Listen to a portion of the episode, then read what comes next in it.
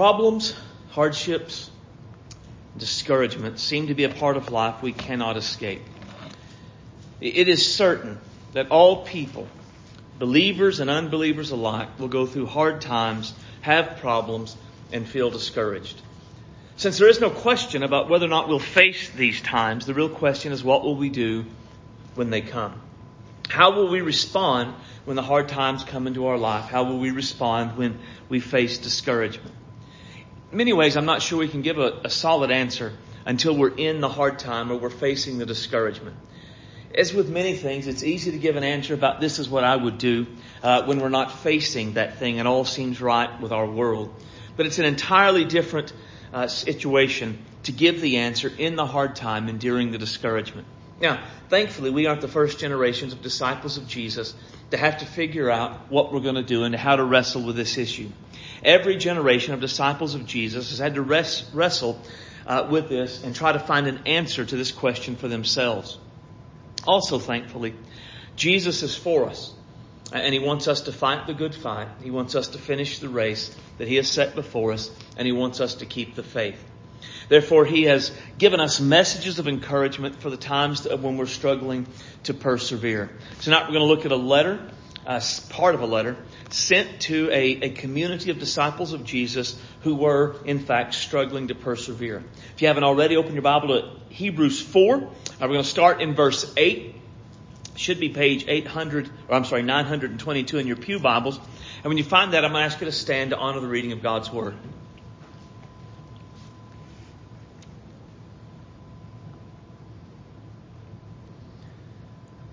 The author of Hebrews writes, For if Joshua had given them rest, he would not have spoken of another day after that. Consequently, there remains a Sabbath rest for the people of God. For the one who has entered his rest has himself also rested from his work as God did from his. Therefore, let's make every effort to enter that rest so that no one will fall by following the same example of disobedience. For the word of God is living and active, sharper than any two-edged sword, even penetrating as far as division of soul and spirit, both joints and marrows, able to judge the thoughts and the intentions of the heart. And there is no creature hidden from his sight, but all things are open and laid bare to the eyes of him to whom we must give to, to whom we must answer. Therefore, since we have a great high priest who has passed through the heavens, Jesus, the Son of God, let us hold firmly to our confession. For we do not have a high priest who cannot sympathize with our weaknesses, but one who has been tempted in all things just as we are, yet without sin. Therefore, let's approach the throne of grace with confidence so that may receive mercy and find grace to help at the time of our need. Title of the message tonight is The Struggle to Persevere. Let's pray. Father, we love you tonight. We thank you for your grace and your goodness. We thank you, Lord, for the, the reality of your word. Lord, your word is, uh, pretty honest with us about the fact that we're going to face hard times. Jesus was pretty clear that in this world we would have tribulation. Uh, we're thankful for that. We're thankful your word doesn't promise, Lord, this life of, of ease a life where there's no struggles, a life where there's no discouragement. We're glad for that because, Lord, that's just not the world we live in. And your word wouldn't be reliable uh, if that's what it told us we would be living in. But your word is reliable, so it's told us the truth about the world. But Father, it's also told us what we can do, how we can face these times, what we can do during those times so that we don't fall away in, in a time of discouragement, in a time of great difficulty. But Lord, you are for us. Uh, you want us to persevere. Father, we have everything we need to be able to persevere through your word, through your spirit, through the grace of Christ that has been given to us uh, when we repented and believed. So God, tonight strengthen us and encourage us. Lord, I, I don't know what's going on in anyone's life. There may well be someone here tonight that is struggling to persevere. And Lord, if there is, use this message to encourage their heart and strengthen them, that they would cling to Christ and they would persevere. But Lord, for those who aren't going through a difficult time right now, uh, Father, life tells us we're going to be going through one at some point. And so let us store this in the back of our minds and have it prepared in our hearts so that when that time assaults us and comes upon us, we're not caught off guard. We know what to do and we're able to also cling to Christ and so persevere. Lord, we love you. We thank you for your grace and goodness. Thank you for the opportunity we have. Thank you, uh, Lord, for Jesus and all that he has done for us on the cross. Fill me tonight with your Holy Spirit. Give me clarity of thought and clarity of speech. Let me speak your words and your ways for your glory. Have your way in all our hearts and all of our lives. We ask this in the precious name of Jesus Christ our Savior. Amen. You may be seated. The book of Hebrews, as we may know, was written to a, an unknown author, written by an unknown author to an unknown Jewish community uh, of disciples of Jesus who were struggling to persevere. Their struggle to persevere flowed out of the fact they were suffering great persecution. Uh, they came to Jesus Christ, repented and believed, and began to become disciples of Jesus. And, and almost instantly, uh, hard times began to come into their lives. Their suffering was great. There was persecution. There was mocking. They even talks about in Hebrews at one point having the earthly goods taken from them. This was happening simply because uh, they had repented of their sins and believed in the gospel and began to follow Jesus. Now, at first, they followed the example of the apostles, and they joyfully endured that, and they rejoiced that they were counted worthy of suffering for the name of Jesus Christ. Um, but as time had gone on, things had kept on. There was no relief for them. It seemed to be just continually going. Uh, and, and they began to wonder if things wouldn't be better if they went back to Judaism. So in their mind, none of this was going on while they were following the Judea, while they were Ju- following Judaism, and they thought if they went back, it might make the world a better place and kind of end the suffering. And, and you know, you think about it, it's easy for us to follow the same sort of line of thought. I mean, isn't it disturbingly easy to go back to what's familiar when we're struggling with hard times and discouragement? I mean, it's disturbingly easy to do what's easiest when we're facing hard times and when we're facing discouragement. Uh, we can go along great in our lives and our service to Jesus and everything's going the way we think it ought to, but then a hard time comes into our life, a discouragement, we begin to face it, and, and it's just like we begin to go back to what is more familiar. We begin to go back to whatever is easiest. Uh, we see this with the disciples, uh, in fact, in, in the Gospels. In the Gospel of John, after Jesus has been crucified, but before he has resurrected, or after he's resurrected, but before he's ascended, they're, they're discouraged. They don't know what else to do. And so they, they get together and they say, I think we ought to go fishing. Now, why would they go fishing? Well, because some of them were fishermen before they answered the call to begin to follow Jesus. And so they went back to what was familiar. I can think in my own life, uh, after I'd gotten out of the army, I was facing a time of deep discouragement. It was one of the first times I'd ever faced discouragement in my life. And I just decided, you know what, I'm just going to go ahead and go back and reenlist in the army. My reasoning for it was I knew what it was to be a soldier. I was ready to be a soldier. That was familiar. That was what was easiest. And being a civilian at that time was not. They were considering the same thing. Judaism was familiar. Judaism was easier. Let's just go back. But Jesus wanted these disciples of Jesus to persevere in faith and faithfulness. So he inspired an unknown author to write this letter to them. And in this letter, the great overarching theme of the letter is Jesus is better. Jesus is better. Jesus is better than Moses. Jesus is better than the law. Jesus is better than the Old Testament sacrifices. Jesus is just better. Jesus wanted them to know that he was better because he understood that if they knew for sure he was better and they understood his preeminence and his supremacy, they would not go back, but they would cling to him, and in clinging to him, they would persevere. Well, the reality is, Jesus, he wants us to persevere as well. He wants us to remain faithful and to keep the faith. And to do that, we too need to know that Jesus is better. Because when we understand Jesus is better than what is familiar that we might go back to, or Jesus is better than what's easiest that we might go back to, we will cling to Jesus and so we too will persevere. And so our, our main thought tonight is clinging to Jesus uh, enables us to persevere.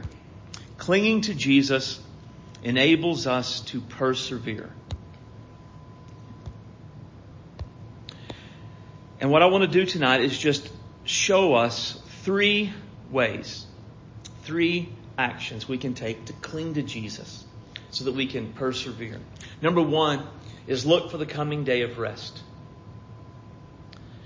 In the verses leading up to our text, in verse 8, 9, and 10, uh, in the, well, in the verses leading up to our text, we start in verse 8, The author is reminding the people about God's promise of rest. God had promised a day of rest to the people of Israel, uh, but they had failed to enter that rest because of unbelieving disobedience. Now, that was a reference, of course, to the, the Exodus and those who did not enter the promised land. We'll talk more about that in a moment.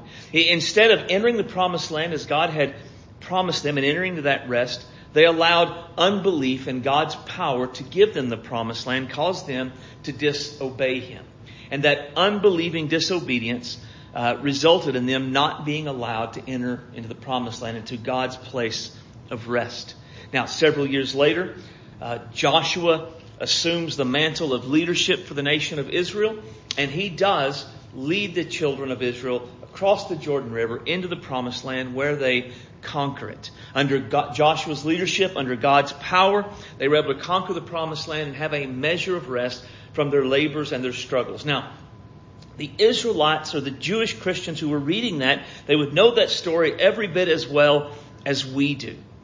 While none of that was new information to them, what he transitions to in verse 8 would have been new information to them. It would have been maybe even somewhat shocking to them. Look at verse 8. For if Joshua had given them rest, he would not have spoken of another day after that. So what he's saying is that Joshua's conquering of the promised land didn't really give them the final rest God had promised. In fact, if you're familiar with the story of Joshua, you know that entering in the promised land really wasn't the beginning of rest at all. It was the beginning of most of their fighting. I mean, they spent the next quite a bit of time fussing, or, or, not fussing, fighting with the enemy so they could conquer the land. And after they conquered the land, they had a, a measure of rest. But even after that, that measure of rest, after conquering the land, the rest wasn't complete. It, it was only a foretaste of the final rest that we're told here is, is yet still to come. We see in verse 9, uh, we're told about it again. Consequently, there remains a Sabbath rest for the people of God. Now, this would have been significant for them, and it's important for us to understand. Because, again, often what we're told in our day, what is the, the common and most popular idea and teaching in pop Christian culture today is that if we, if we just have enough faith, if we are just faithful enough, we won't have any problems.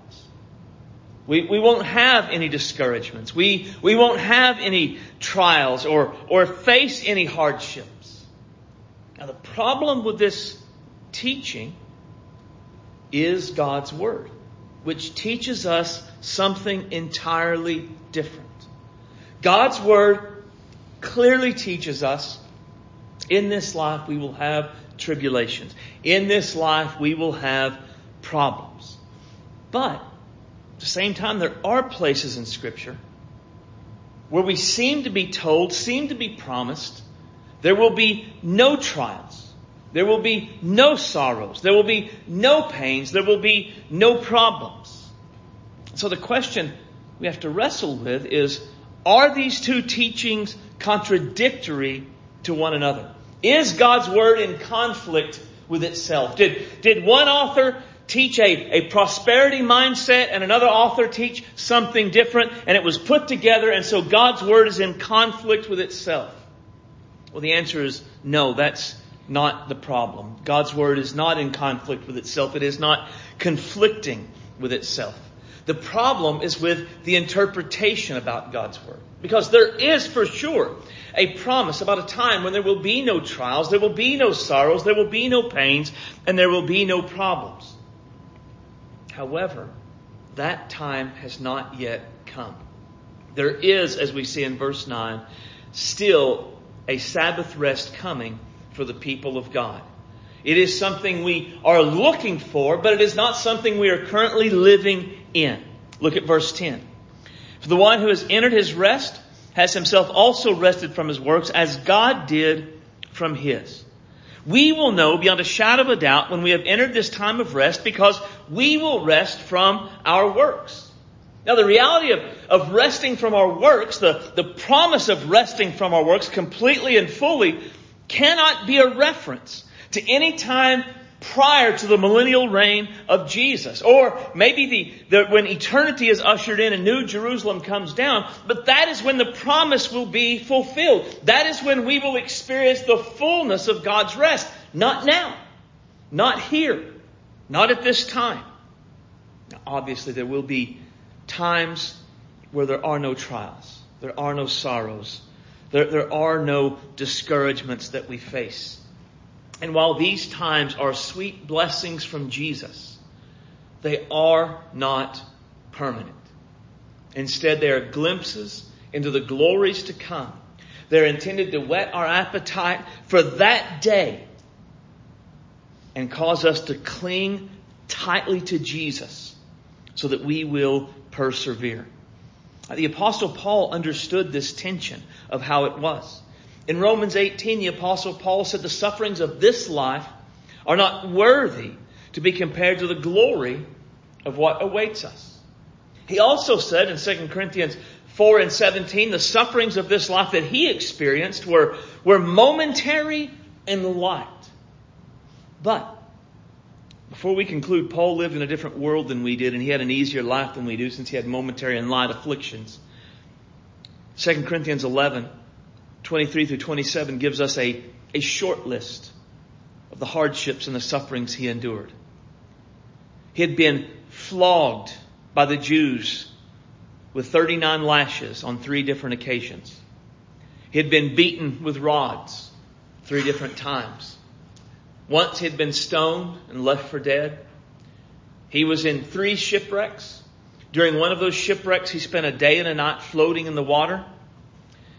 While not in 2 Corinthians, we know from the totality of his writings that when he became a Christian and he committed his life to Christ, he, he lost his place of influence and affluence in the Jewish community and that he was most likely disowned by his family. He had suffered the loss of all things, he says in Philippians. And yet he counted them all but scubala, but dumb in comparison to the glories of knowing Jesus. And, and all of that suffering, all of those things he endured, Paul still said nothing could compare to the glories of what awaited him when he entered into the rest of God. Keeping his eye on the coming day of rest caused Paul to cling to Christ. And thus he finished his race well. In this life, we struggle. We toil. We labor under heavy burdens. But at the end of it all, there is rest. And when that day comes, we will put our burdens down and we will toil no more. There's a song called When We See Christ. And the chorus says, It'll be worth it all when we see Jesus. Life's trials will seem so small when we see Christ. One glimpse of His dear face, all sorrows will erase. So bravely run the race until we see Christ. Looking forward to the coming day of rest enables us to cling to Jesus and thus persevere. So we, we look for the coming day of rest, but secondly, we, we need to be careful to obey God's word. Look at verse 11. Let's make every effort to enter that rest so that no one will fail, will fall by following the same example of disobedience. We are to, because there is a day of rest coming, we are to make every effort to ensure we enter that rest and we don't follow the example uh, of the people in Exodus who, who missed out on what God had for them.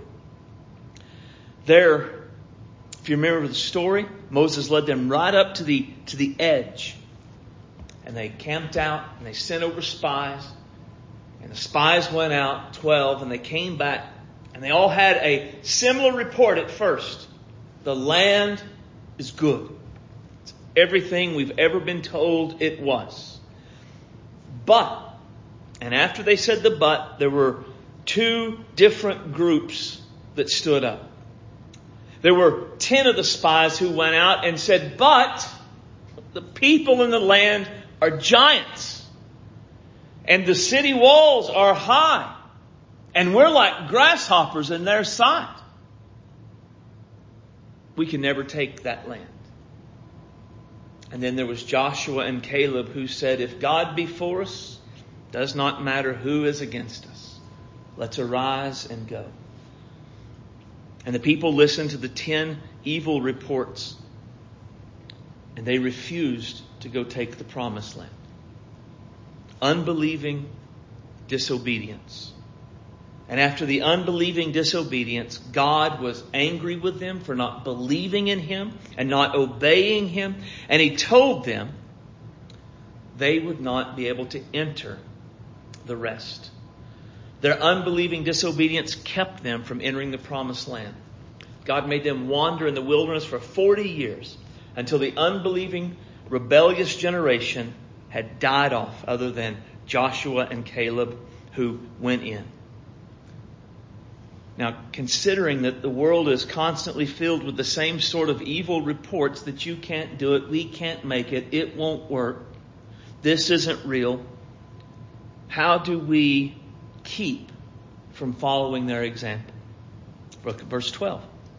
For the word of God is living and active, sharper than any two-edged sword, even penetrating as far as the division of soul and spirit, both joints and marrow, able to judge the thoughts and the intentions of the heart. The author is telling us that what would keep us from unbelieving disobedience is the Word of God.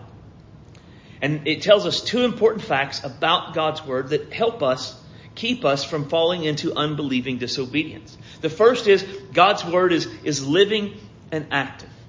Right? It's not a, a dead letter. It's, it's more than pen and ink. Right? Despite the fact it is in fact a very old book, it is still relevant for us today. It is still living and active and has the power to help us and to work in us and to enable us just as surely as it did the original hearers. 2,000 years ago when the New Testament was written, it spoke powerfully to disciples of Jesus in that day. 2,000 years later, it speaks powerfully to disciples of Jesus in our day. If the world goes on for another 2,000 years, God's Word will still be speaking just as powerfully then as it ever has before. As we read God's Word, as we hear God's Word, it actively works in our lives and brings change into our lives. It strengthens us, it revives us, it encourages us, it convicts us. It does so many things that need to be done in our lives so that we can persevere. Secondly, we're told God's word is sharper than any two-edged sword. It penetrates and can divide soul and spirit, joints and marrow. It can even get right down and begin to judge the thoughts and the intentions of the heart. Picture with all of this is the that God's word can can really get beyond the outer. Right? God's Word isn't a, a book of do this and don't do that. Any book can do that. You can go to any self-help section of any bookstore anywhere in the world filled with do this and don't do that. That's not what God's Word is. God's Word is more than that because God's Word is able to go beyond the do this and the don't do that and it cuts deep into our innermost thoughts and our innermost desires, and it reveals what we're really like on the inside. God's Word can get beyond, here's what you're doing, and it can begin to convict us and deal with us about why we're doing it. God's Word can get beyond, here's what you're not doing, that it can get down into our hearts and deal with us about why we're not doing it. God's Word will challenge our, our motives, our attitudes. It'll even speak, it'll even deal with the thoughts we think but never say. So how does God's word do this? We'll look at verse 13. There is no creature hidden from his sight. All things are open and laid bare to the eyes of him to whom we must give an account, to whom we must answer. God's word can do this because God knows everything. There is no aspect of our lives that is hidden from the Lord our God. God knows all about us. He knows our actions and He knows our motives. He knows our speech and He knows our thoughts. He knows the words that we think but never say. He knows the desires of our heart that we may keep hidden and pressed down. All of our life, there is no aspect of our life that is not laid bare and clearly seen by God. And so God can use His words, it says in Isaiah 55, to accomplish what He wants it to accomplish. And so God will use His word to speak into our lives what we need at a given moment. He'll deal with us about the things we need to be dealt with. He will convict us about the things we need to be convicted about. He'll encourage us when we need to be encouraged. He'll revive us when we need to be revived. He'll challenge us when we need to be challenged. Whatever we need so that we can persevere and be faithful, God can use His Word to do in our lives. Now the reality though, it's not everyone who is brought under conviction through God's Word and through God's Spirit is kept from unbelieving disobedience. So why is that? Why is it in a room, room filled with people, one person can hear it and be encouraged to cling to Christ and persevere, and another person can hear it and yet still fall into the same example of unbelieving disobedience as the Israelites did? Well, the answer is found earlier in chapter 4. Look at verse 2. For indeed we have had the same good news preached to us just as they also did. But the word they heard did not benefit them because it's not mixed with faith. The reason the word doesn't help some people is because they don't believe what God's word says. Faith is the key. But, now this is where it gets even more interesting. Faith, belief, mixed with belief, listened with faith, is more than, I believe this is God's Word. Because think about, again, the context of the children of Israel. When Moses said, cross over and take the land, did they say, well, I don't know if that's really God's message or not? I mean, I'm pretty sure that might just be you, Moses. I, I, I don't know course they didn't. How did they, why did they not think that? Because they literally had a pillar of fire in the night and a pillar of cloud in the day. They had heard the voice of God thunder from Mount Sinai. The word to go and take the land they knew was God's word. They knew it was God's message. Their faith, their lack of faith was shown in their disobedience. It wasn't that they didn't believe it was the word of God. It was that they did not believe God could do what He said He could do. Their lack of faith wasn't in the source of the words, but in the ability of God to keep those words. And their unbelief was shown in their disobedience to God's Word. God's Word can keep us clinging to Christ and enable us to persevere regardless of what happens in our life. It can keep us from unbelieving disobedience. This does not happen because we merely hear God's word or because we merely read God's word. It happens as we obey God's word. When God speaks to us from His word and He brings conviction and guidance into our lives, we have a choice about what to do. We can respond with believing obedience or we can respond with unbelieving disobedience. And how we respond in that moment will have a significant impact on whether or not we cling to Christ and persevere. Because the reality, we cannot live in unbelieving disobedience to God and His Word and maintain a close relationship with Jesus at the same time. I cannot cling to Jesus while disobeying His Word. We have to choose. I want to add something here, though.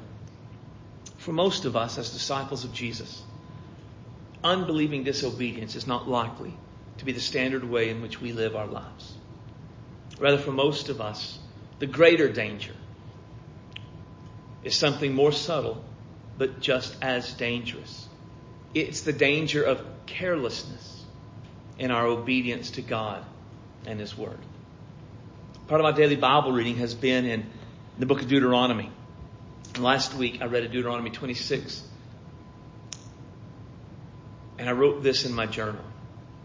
So often in Deuteronomy, we're told to be careful about our obedience to God and His Word.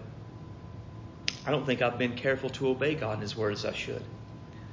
I haven't been rebellious, just not careful to obey. I've been lax, careless, sloppy, casual, nonchalant in my obedience to God and His Word. This must change and soon. I think casual, careless, sloppy obedience is a far greater likelihood and danger for most of us who would consider ourselves deeply devoted disciples of Jesus. But it's just as dangerous. And it leads to the same unbelieving disobedience given enough time. If we want to cling to Jesus, if we want to persevere, we must be careful to respond to God's Word in faith filled obedience. And being careful to obey God's Word enables us to cling to Jesus and thus persevere. So we look for the coming day of rest, careful to obey God's Word, and then finally go to Jesus for help. Look at verse 14. Therefore, since we have a great high priest who has passed through the heavens, Jesus, the Son of God, let us hold firmly to our confession. One of the reasons we can persevere is because Jesus is our great high priest. In the Old Testament, the high priest made the atoning sacrifice. He went into the most holy place in the presence of God, sprinkled the blood of the sacrifice onto the mercy seat, and interceded for the nation of Israel once a year every year. Jesus is our great high priest has also made an atoning sacrifice for our sins. He has also sprinkled the blood on the mercy seat and he now intercedes for us. There is, however, a remarkable difference between what the old high priest did and what our great high priest has done. Jesus does not make a sacrifice year after year.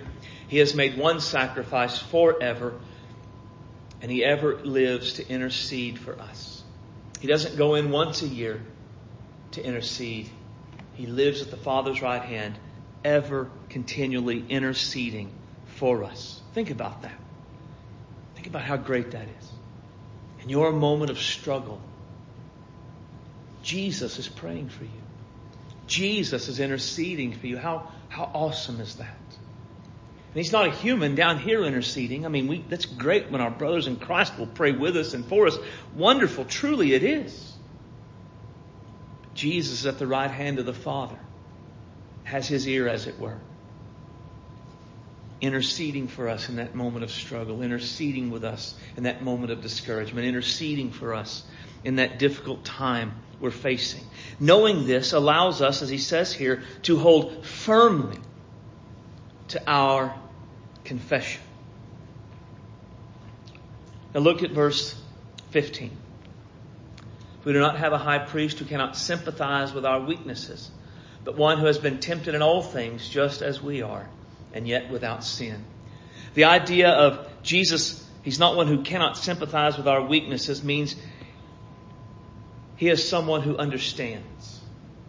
Right? Jesus left the glories of heaven came and dwelt among us on earth, limited himself in so many ways, and he experienced our weaknesses. He experienced our struggles. In taking on human form, Jesus was tempted by sin. Jesus was tired. Jesus uh, felt the same sort of feelings that we feel he is able to sympathize with all of the issues we face. He, in essence, it also is like saying he is there with us in the moment. He, he feels our pain.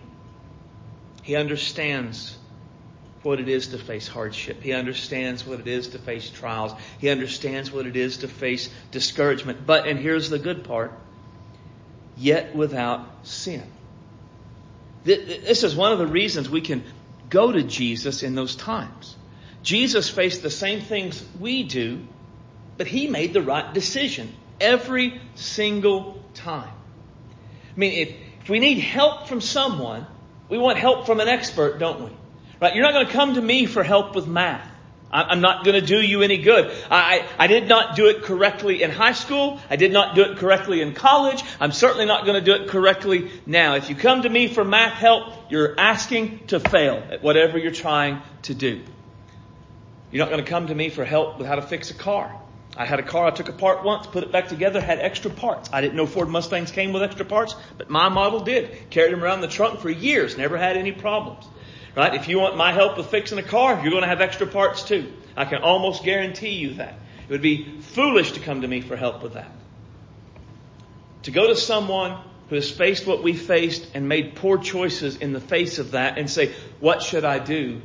Isn't the wisest decision we could make. It's like coming to me for help with your car. It's like coming to me for help with college algebra. If you want help in that moment of how to make the right decision, Go to the one who faced it, yet without sin. Did not fail, did not blow it, did it exactly as he was supposed to. And because of that, look at verse 16. Therefore, so, since he is our great high priest, since he can sympathize with our weakness, since he was tempted in all things like as we are, since he did it without sin, let us approach the throne of grace with confidence that we may receive mercy and find grace to help us in our time of need. Since Jesus is all of these things, we approach Him. Now, there's a lot about this that we, I want to talk about, but we don't have time for all of it. I just want to point out a couple of things. One, notice that we can approach the throne of grace with confidence. When we go in that moment, and we need help, we don't have to go afraid. We don't have to go and, and expand, think Jesus is going to say, what is wrong with you? The answer is so obvious. We don't go as fearful slaves, fearing the wrath of our master. We go as dearly loved children, invited into our Father's presence, who has invited us to cast all of our cares upon Him, for He cares for us. We go boldly. Secondly, I want you to notice what kind of throne it is. It's a throne of grace. It's not the throne of judgment. It's not the throne of the wrath of God. This is a throne of grace where we are received, where we are welcomed, where we are in fact invited to come. And then lastly, I want you to notice the promise.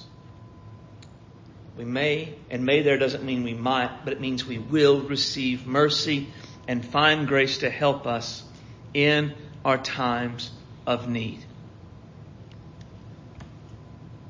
As disciples of Jesus, we are invited by Jesus to come to the throne of Jesus and receive from Him mercy and grace to help us. We can go to Him for mercy and grace in the hard times. We can go to Him for mercy and grace in times of temptation. We can go to Him for mercy and grace in times of discouragement. We can go to Him for mercy and grace anytime we have a need for His mercy and grace to help us. This is an open-ended invitation that is always there for those of us who have repented of our sins and believed in the Lord Jesus Christ. We are invited, we are welcomed, and we are promised that He will give us the mercy and the grace we need in that moment. So knowing Jesus is our great high priest who invites us to come to His throne of grace, find mercy and grace to help us. It should motivate us to boldly go to Jesus. And going to Jesus enables us to cling to Jesus and thus persevere. So let me ask you, do you need Jesus tonight? Do you need help getting your eyes off the circumstances and to look for the coming day of rest. Go to Jesus and find mercy and grace to help you in your time of need. Do you need help to be careful in your obedience to Jesus through His Word? Then go to Jesus, where you are promised to find mercy and grace to help you in your time of need and enable you to carefully be obedient to Jesus. Do you need a high priest who has made an atoning sacrifice for your sins? Then go to Jesus and find mercy and grace to help you and to cover your sins and to wash them away and to make you new. Do you need help with whatever pain or problem you're currently experiencing in your life? Then go to Jesus and find the mercy and the grace you need that will help you with whatever trouble, hardship, or difficulty you're facing. Go to Jesus. Let's pray. Heavenly Father, we love you tonight. You're great and awesome. You're wonderful and worthy. We exalt you and we magnify you. We Thank you, Lord, for Jesus. Thank you, Lord, that He is our great high priest, that we can go to Him, find mercy and grace to help us in a time of need. Father, what a precious promise that is. Help us to take that to heart. Help us to live that out. And Lord, let us be a people who go to Jesus. Father, not go to someone else, not go to a book, not go to a blog, not go to YouTube. Go to Jesus. He is the only one who has the mercy and grace that can help us in our time of need. Guide us, work in us, help us to cling to Jesus so that we can persevere. Father, let us run the race with endurance that you have set before us. Let us live in such a way that when this race is over, and we come to your kingdom, we will hear, Well done, good and faithful servant. Enter into the joy of your Lord. We ask this in Jesus' name and for his sake. Amen.